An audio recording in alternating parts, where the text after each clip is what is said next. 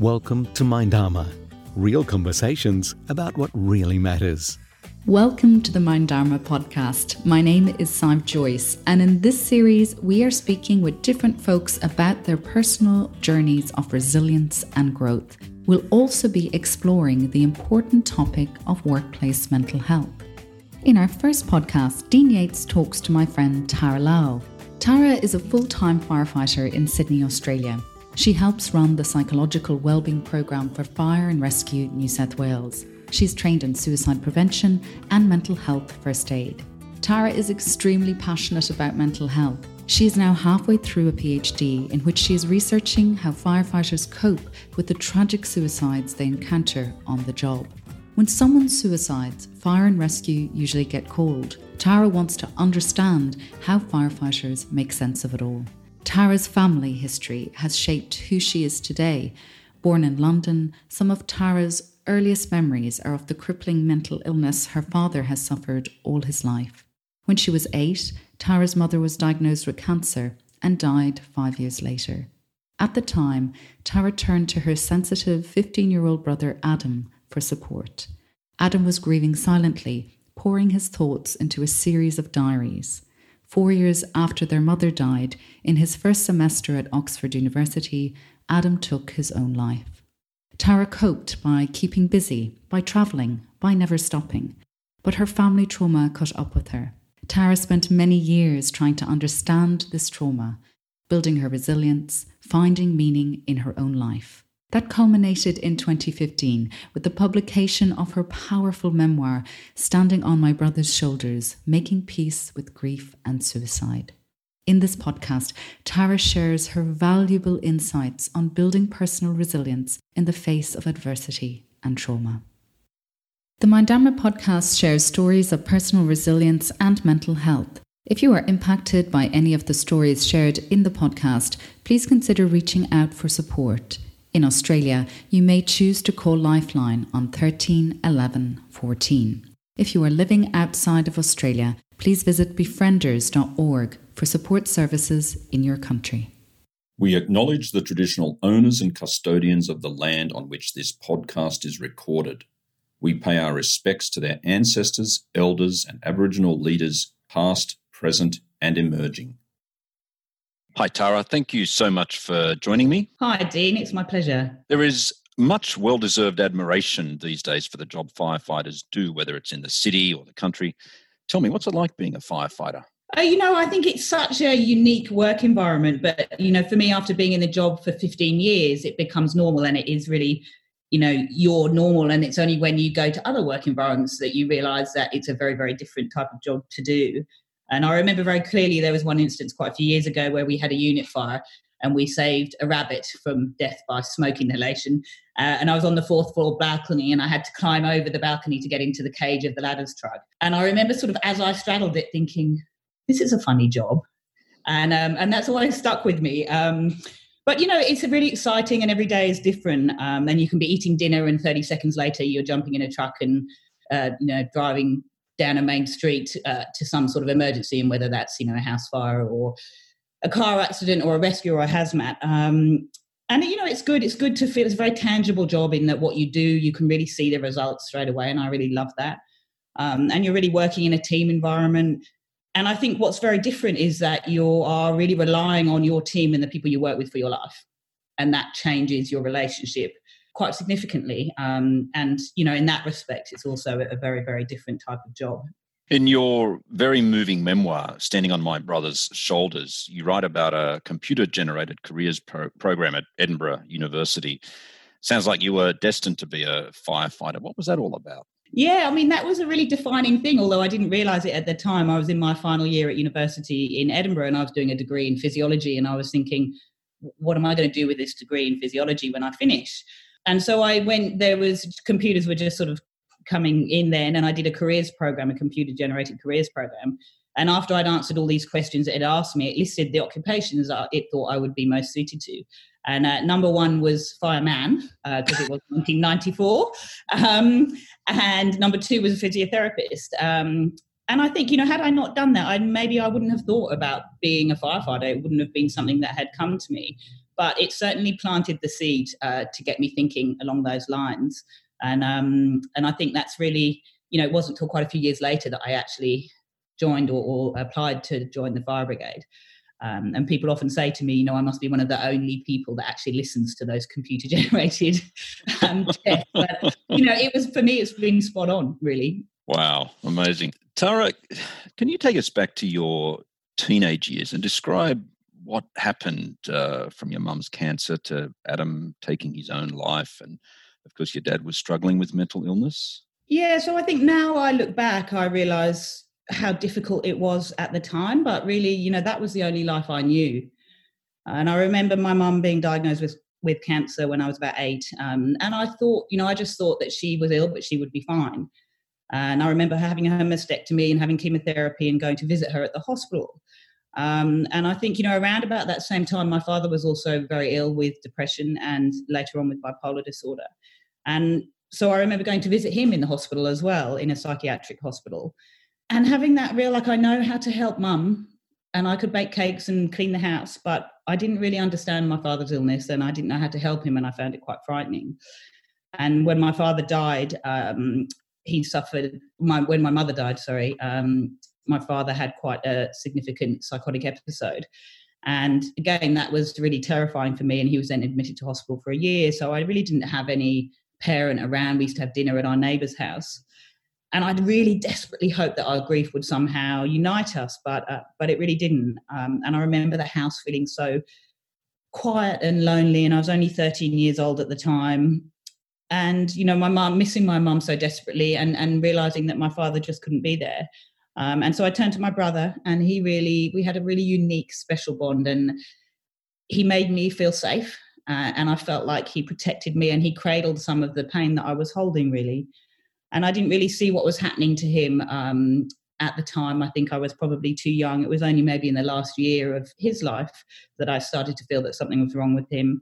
Um, and that he wasn't happy. Um, and then when I was 17, he took his own life. And, and really, that was the point at which my life really shattered around me. Um, and everything that I knew and loved had been taken from me. And I was incredibly scared. And I started having panic attacks. And I felt so isolated because as a 17 year old, child really nobody your friends don't understand um, and i didn't understand um, and i certainly really became haunted by the question why you know what had i done to deserve this i was incredibly ashamed of myself i thought i wasn't good enough i felt incredibly helpless and, and really that whole experience just changed me um, and it changed who i was at a very deep and core level what was it like going to a psych hospital at that as a teenager um, it must have been a very daunting experience. It really was, and and it's you know it's so different to visiting somebody in in in a normal in a hospital as you would usually do, you know, for a physical illness. And I didn't mm. understand it, and I kept thinking, but but my dad, I didn't understand all the things that were going on, and and you know, I kept thinking, well, my dad's not crazy, but why is he in this? You know, all the kind of stigma driven words that that that that's all you know at that time thinking he's not crazy and and, and why have they you know taken all his razor blades away from him and all of these sorts of things and um, that I didn't understand and and just really not wanting to go and, and feeling very frightened. A year after Adam's death, you went to Zimbabwe to live and, and work in rural areas. You were building schools. Um, how did that trip help you? You know, I th- it was so incredibly pivotal for me. Um, and I had taken part in a selection weekend uh, before my brother had died to go on on this expedition and I was so frightened when I remember standing at the airport being so terrified and thinking, what if I have a panic attack while I'm away and I didn't know anybody? But I think through that process and undertaking community work um, in Africa and really living, going back to the real simplicity and the basics of life and um, digging foundations of a school with my hands um, was really grounding and going on treks, carrying all my food with me on my back and digging for water and seeing all these people who really had absolutely nothing but seemed so incredibly happy and grounded. Um, and I think because I didn't know anybody there as well, I was no longer, they didn't, people didn't define me by my experiences as they did in England. And they just took me for who I was. And so I think it was really transformative for me. And it was a real turning point in showing me and demonstrating to me that I could be happy again and that there was that possibility of that for the future. How long did you spend uh, in Zimbabwe altogether? Uh, it was three months mm. in total. If we to fast forward a, a, little bit and go to the mid 1990s, um, you're filling your days with the sort of sports that would, uh, I think, make most people nervous, including myself. Uh, you're in New Zealand, you're skydiving, whitewater rafting, bungee jumping, ice climbing. But in a tiny wooden hut on a mountain trail, you wake up in the middle of the night. What happened that night? I remember I was in New Zealand walking the Routeburn track, um, and normally walking and hiking is my happy place in nature. But I remember waking up in the middle of this, in the middle of the night, um, with this kind of immense building feeling of terror. Um, and it was completely quiet and dark around me, and my chest tightened, and I started sweating, and I felt like I couldn't breathe, and I felt as if I wasn't really in the world. And for me, that was the most frightening thing because it felt like I was going crazy. And that was really one of my deepest fears that I would become like my father had. Um, and because I was essentially in what, what would normally be my happy place. Um, and it was one of the worst panic attacks I'd ever had. Um, and all the more frightening because I couldn't really understand why at that time. And it was only later that I realized that I was on my way back from Australia after being here for a year, um, back to the UK. And which really went meant for me confronting all the pain and all the grief and all the memories that lay in England that I had kind of conveniently left behind for a year. What do you think that that episode was trying to tell you that you had to confront a lot of this pain and then that was why you had that panic attack? Yeah, I mean, I now really believe and see that I think there is a, so much panic attacks. There's a lot of unconscious stuff in there, and they are a sign that there's, you know, in the spiritual world, um, it's called, a, a, you know, a crisis really and uh, of your uh, spiritual crisis and i think that for me it really was that for me there was a lot of un, unconscious things going on inside me that i didn't want to confront that i tried to push away and push down and push aside and i think those things will always come up in some way or another and for me that came up in the form of a panic attack mm. um, and, and needing to address a lot of the things that lay within me and a lot of the grief and the pain and the hurt and the uh, lack of understanding that I had around what had happened the fact that it happened in such a beautiful place, right? A place that you felt so relaxed in, right? There's mountain trails, and you're. Do you think that that also suggests something about the setting? The fact that it, it happens in a place where you you are relaxed, and so your mind is at sort of should be at ease, right? You should be at some mm-hmm. sort of peace. But does that? Do you think that made you more susceptible to these thoughts because you were you weren't on the you weren't on the go mentally? Yeah, I think that's a really, really good. And I think in some way it created space. For that to come up. There was space because I a lot of the ways that I coped was by just constantly running and moving and never stopping. And I think, you know, in some ways, you know, it just yeah, it allowed space for the, for the unconscious stuff to come up. You, you reached a bit of a turning point at the age of uh, 32. You'd been living in Sydney for some years, uh, working as a physiotherapist at a Sydney hospital. You decide to see a psychologist, and in your memoir, you write, and I quote, it was as if I was having my first dose of chemotherapy. I felt nauseous, but I was at last fighting the cancer within me. I had found the malignant tumor that was strangling my soul.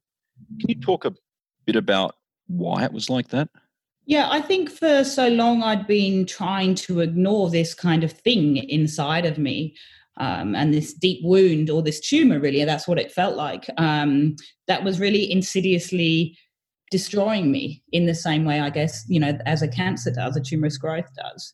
And it was as if the universe kept sort of showing me and uh, shoving things in front of me to say, you know, look, you need to stop. You need to look at what's going on inside you.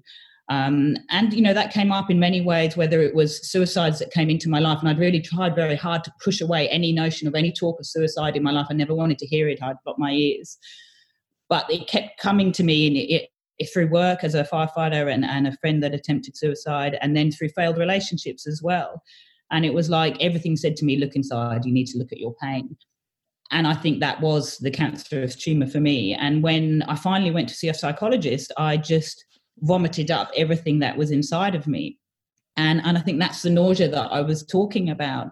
And, you know, just like chemotherapy doesn't really make you better quickly. In fact, it makes you feel worse first. And I think certainly seeing a psychologist and starting to address and work through some of that um, deep seated pain and grief, um, you know, it did make me feel worse initially. Um, but I was at least addressing the issue itself. Um, you know, as you do when you actually seek treatment um, for cancer. Um, and I started really peeling back the layers to get to the root of my issues.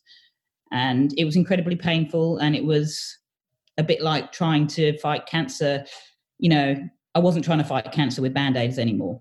And that was what really um, were the what really were those issues that you were you were that you you got to the bottom of, if you like you know there were so many that was so layered. And so it's taken me many many years to peel back all the layers of those issues. But i really do believe at the core of that human human needs and human fears are you know i don't belong. Um, and i certainly felt that for a long time. I'm not good enough because i hadn't been good enough to save my brother or my mother or, or even my father.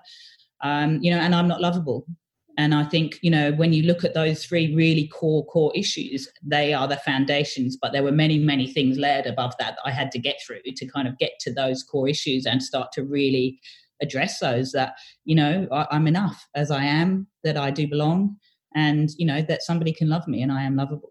What I found really interesting, Tara, where you, you wrote about this was that you said that you had to do the work and you seem to emphasize that. I just wondering if you could, you know, can you elaborate a little bit on that?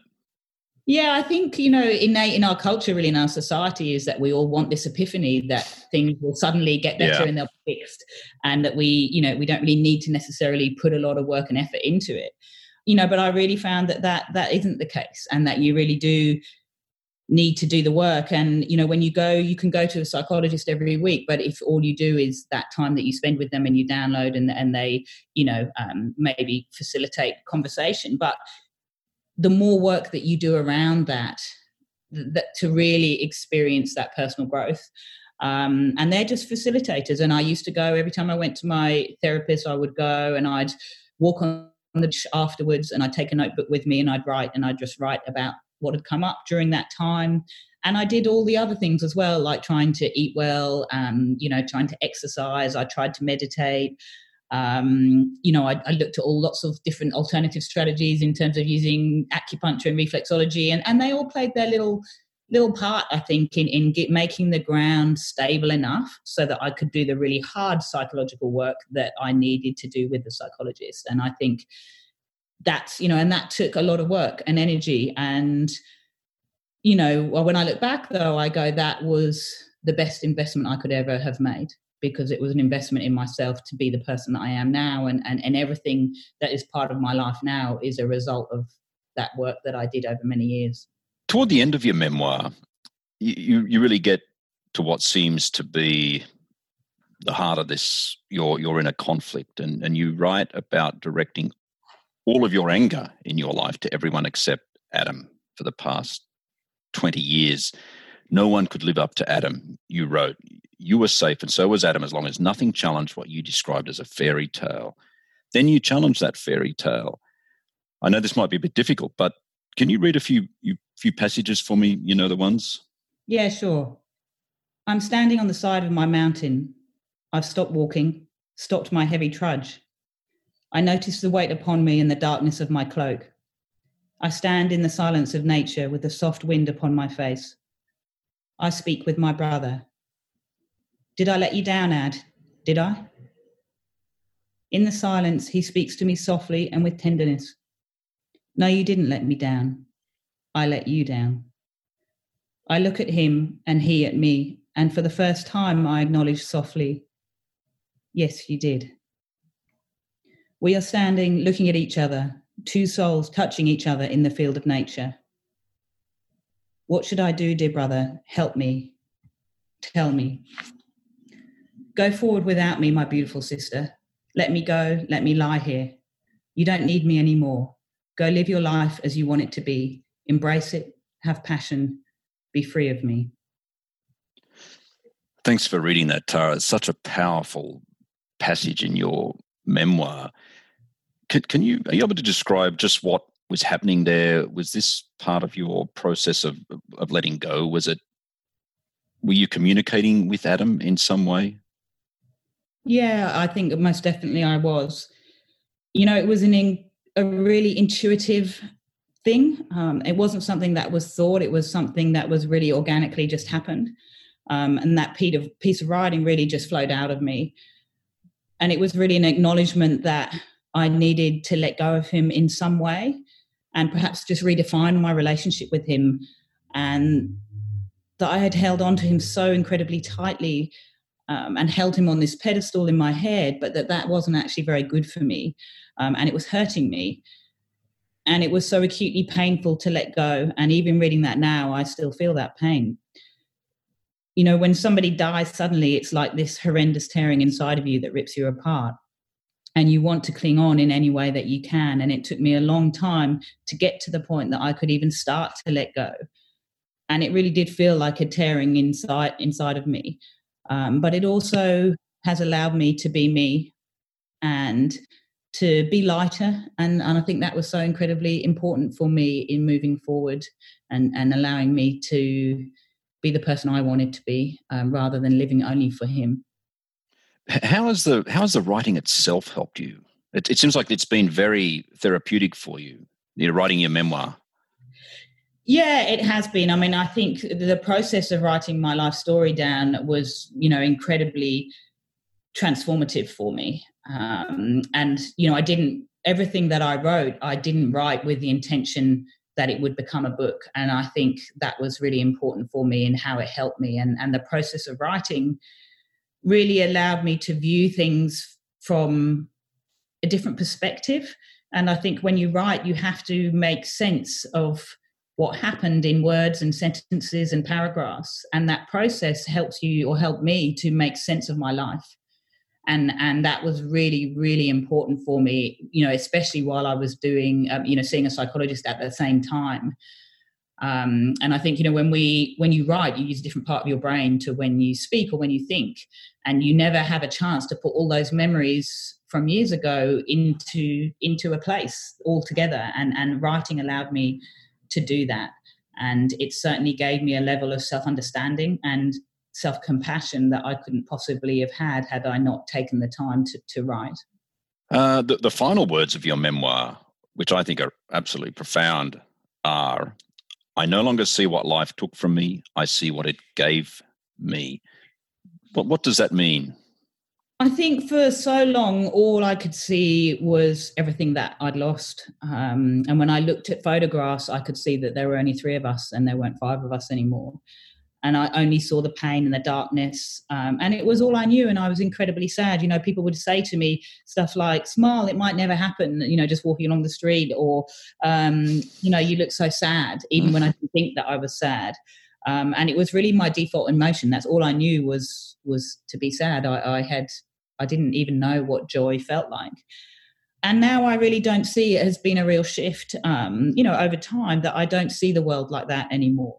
Um, I acknowledge the pain. Um, and I think, you know, when I look at my life as a tapestry, I now can see the darker in that tapestry, um, but I can also see the colors and I can see how the colors, you know, are brighter because of the darkness in it. Um, and I see what what those things have given me really. Um, and I'm no longer defined by those experiences. I see how lucky I am to, you know, live where I live, to have a great job, to have these incredible people in my life, and to be given the body that I have been given. And, you know, how I can really use all my experiences to make a difference in the world. And it is only because of those experiences that I can make the difference that I hope to in the future and that I hope that I do in some way now. Um, so I think that's really what I mean. And I see, yeah, I see what life gave gave me, and I'm so grateful for that. And I guess whole lens with which I view the world has shifted from a point of darkness to a point of light. Speaking of that experience you've got, what advice do you have for young firefighters, first responders who are just starting out in their careers? You know, I think it's so important to embrace the, the great things about the job, um, but also being aware when you start the job that there are, you know, that it's a very, very different job to other jobs, normal jobs, if you like, and there will be challenges that you will face. Um, and so that you really need to be proactive about your psychological, your spiritual, and your physical health, and and really work on building a toolkit for yourself of of coping mechanism, things like you know mindfulness, meditation, yoga, healthy food, exercise, strong relationships. Um, so that you can really thrive through your job and, and what it brings to you, rather than be you know, so impacted by some of the challenges that you'll face. Um, and then you can really hopefully have a long and fulfilling career. Um, but also really ensuring that you are not completely defined by that career, which can be difficult when you're wearing a uniform. Um, so that you have a good, you know, life outside of that job. And also, I would say never underestimate the power of sleep. um, how important it is, um, and that you need to find a way to to make sure you get enough of it. And and given everything that you've gone through in your life, Tara, everything you've overcome and accomplished, what advice would you share to your younger self if you ever had that opportunity? I would. I think the the first thing would be just never to be afraid to go and get help. And if the one thing that I would have done would be to go and get help sooner, um, and to stick with it, find somebody that you really that I really connected with, that I could trust, um, and find a good team of people around yourself or myself um, to support me, and, really investing in in those people and finding as much compassion for myself um, as I had for other people. And I think that we can all do that. Um, and I wouldn't waste energy worrying about what other people think so much, and and try to be proud of who who you are, um, and and not ashamed of everything that you're not, um, and and above all to be kind to yourself, um, and really try to love yourself truly and deeply. Tara, thank you so much for, for joining us today. And, and I understand that your your memoir is being re released uh, in the coming months. What's new in the book?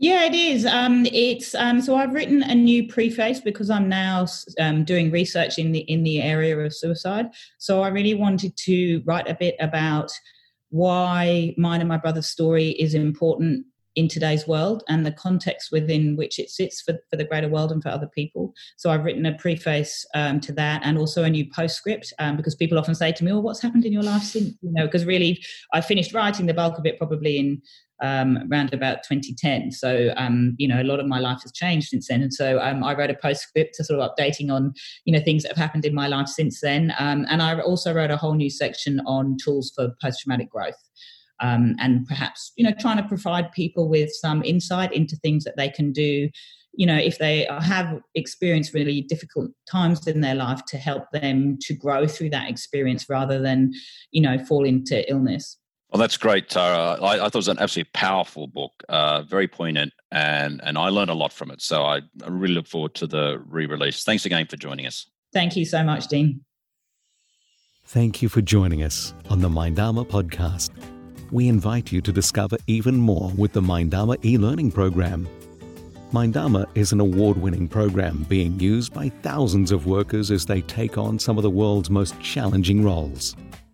Learn more about your brain, unwind with relaxing guided mindfulness exercises, and discover simple, practical skills you can use whenever the going gets tough.